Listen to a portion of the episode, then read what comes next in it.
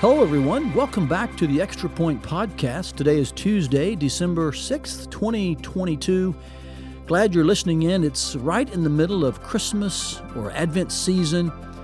And I'm excited on this episode of the Extra Point Podcast to bring some further insight into a verse from which Travis preached last Sunday. Uh, Pastor Travis focused on the uh, portion of Luke 2 in which the angels, of course, shared the news of Christ's birth.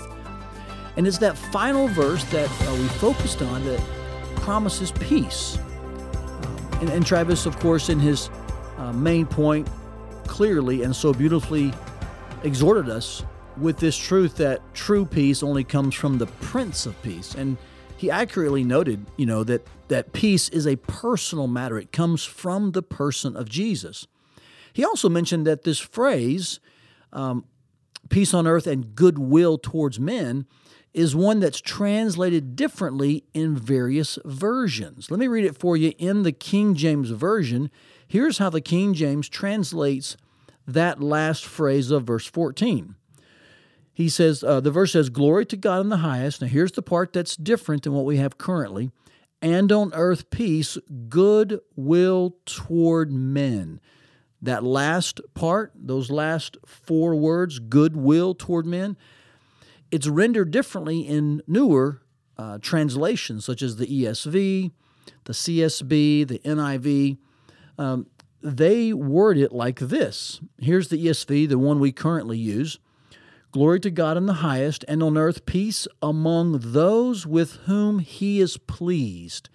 And there's a substantial difference. And so I ask myself uh, years ago, and even just every every Advent season, you know, what's the difference and why? So let me see if I can explain it for you. What's the difference and why? How we arrived there? What's behind it? And even perhaps where I land on these two different translations. I want to warn you, this could get a little technical, um, but I trust it will be intriguing and helpful. First of all, let's just clearly understand this that the last four words in the King James, goodwill toward men, or I think in the ESV, the CSB, the NIV, and so forth, it's more than four words. It's among those with whom he is pleased.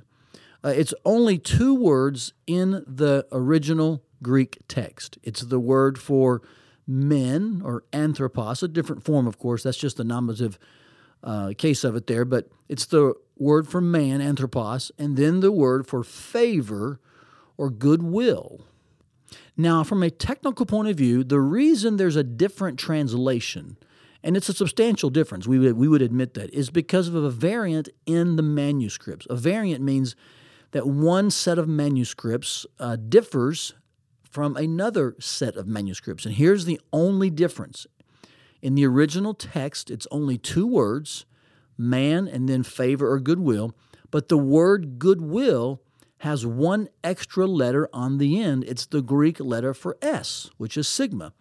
And it does change that last word a good bit. Here's how it changes it. Again, I'm being a little technical, but just kind of hang with me. It changes the word from a dative to a genitive.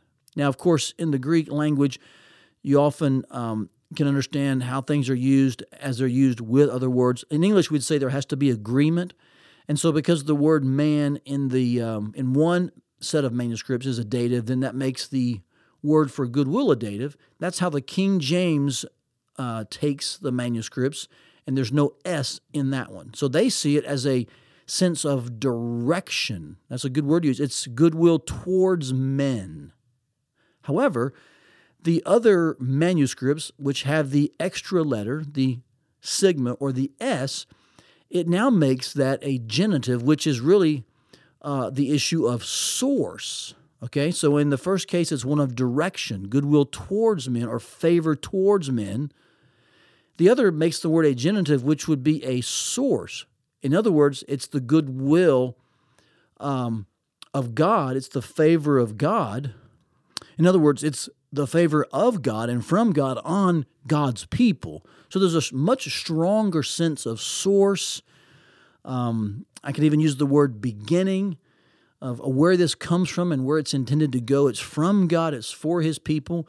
And that simple one letter, the S, which changes it from a a sense of direction to maybe one of source, we'll say, uh, has led those translators then who took that set of manuscripts to translate it as uh, peace on earth among those with whom he is pleased. In other words, his favor uh, is directed towards those that are his people.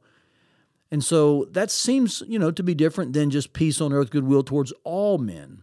So there's the technical side of it. It's all because of the addition of one letter that exist in some manuscripts and not in others. Now, while we're still talking in technical terms, know this there are more manuscripts that don't have the S in, on the end of that word. However, there are earlier manuscripts that do have the S. And so as you think about uh, you know analyzing textual evidence for things in the original language, you have to you know take both of these. There is some legitimacy to the amount of manuscripts that have um, a certain translation, and there's uh, some significance to the uh, date of manuscripts that have certain evidences. So there's good evidence for both of these. I'll be frank with you; it's a difficult, uh, uh we'll call it court case to decide. Uh, there are more manuscripts that have the that have no S, but there are earlier ones that do. And so you have to kind of then go to context. You have to kind of go to the the narrative that you're looking at specifically, even the wider narrative or the meta narrative of Scripture.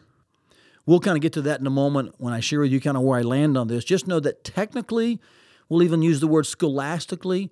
The difference is from one letter, and it's because it's in a set of manuscripts uh, and it's not in another set of manuscripts. And the King James used the set in which it was not, and they arrived at goodwill to men, more of a directional type of emphasis and the ESV, NIV, CSB, and others used the other set of manuscripts, which does have the letter, changes it to more of a source idea that is the goodwill of God upon God's people, and He owns it and He dispenses it. Now let's move away from the technical and scholastic for a moment. Let's just talk practical. Let's just speak about the plain difference in the renderings. I mean, we would all admit and just say clearly these phrases sound very different. One sounds somewhat generic, like uh, peace on earth, goodwill to men, like everyone just kind of benefits. The other one sounds like there's a specific set of people who benefit. It's those on whom God's favor rests. And so when you look at the point of Christ's coming and earlier verses in Luke that talk about uh, mercy to God's people, redemption, um, for his people. When you look at even other verses that talk about God's favor, I think you are um, an honest, can we use the word critic? An honest critic would say that while there is a generally good uh, effect to Christ's coming, yes, that is true. Christ's coming actually has the greatest and most specific pointed uh, effect for those who believe. And in all frankness, there really isn't peace for those who reject Jesus. I think this is the point of Luke 2 that he is the Prince of Peace. And true peace, eternal peace, lasting peace is only found in Jesus. He's not just another option, He's the only way to peace with God. Paul would echo this in the book of Romans that we have peace with God through our Lord Jesus Christ. And so I think a look at the general context within Luke, as well as the meta narrative of Scripture, it brings me to this conclusion. I line up more with the rendering of the ESV, the CSB, the NIV. I line up more with the rendering that does contain the, the Greek letter S, the genitive um, um, um, understanding, the source understanding that God here is sending Jesus, and He is the avenue of peace and favor and of God's gracious goodwill. And it's especially applied and specifically applied to those who believe. And that's um, the um, coming of Christ in its most full and clearest understanding. And so I'm not saying there aren't uh, common grace effects to Christ's coming. Sure, there are. I think in one translation or one scripture, this idea of the rain falls on the just and the unjust. The, the sense being there are uh, there is common grace for people in general in God's creation, yes. But the coming of Christ and the peace that it brought is a specific type of peace that reconciles us to God the Father. And Christ is the only one who can do that. He's the only mediator between God and man. It's my prayer this Advent season that you will be among those who believe and thus be in that group of those with whom God is pleased. And how is God pleased with us?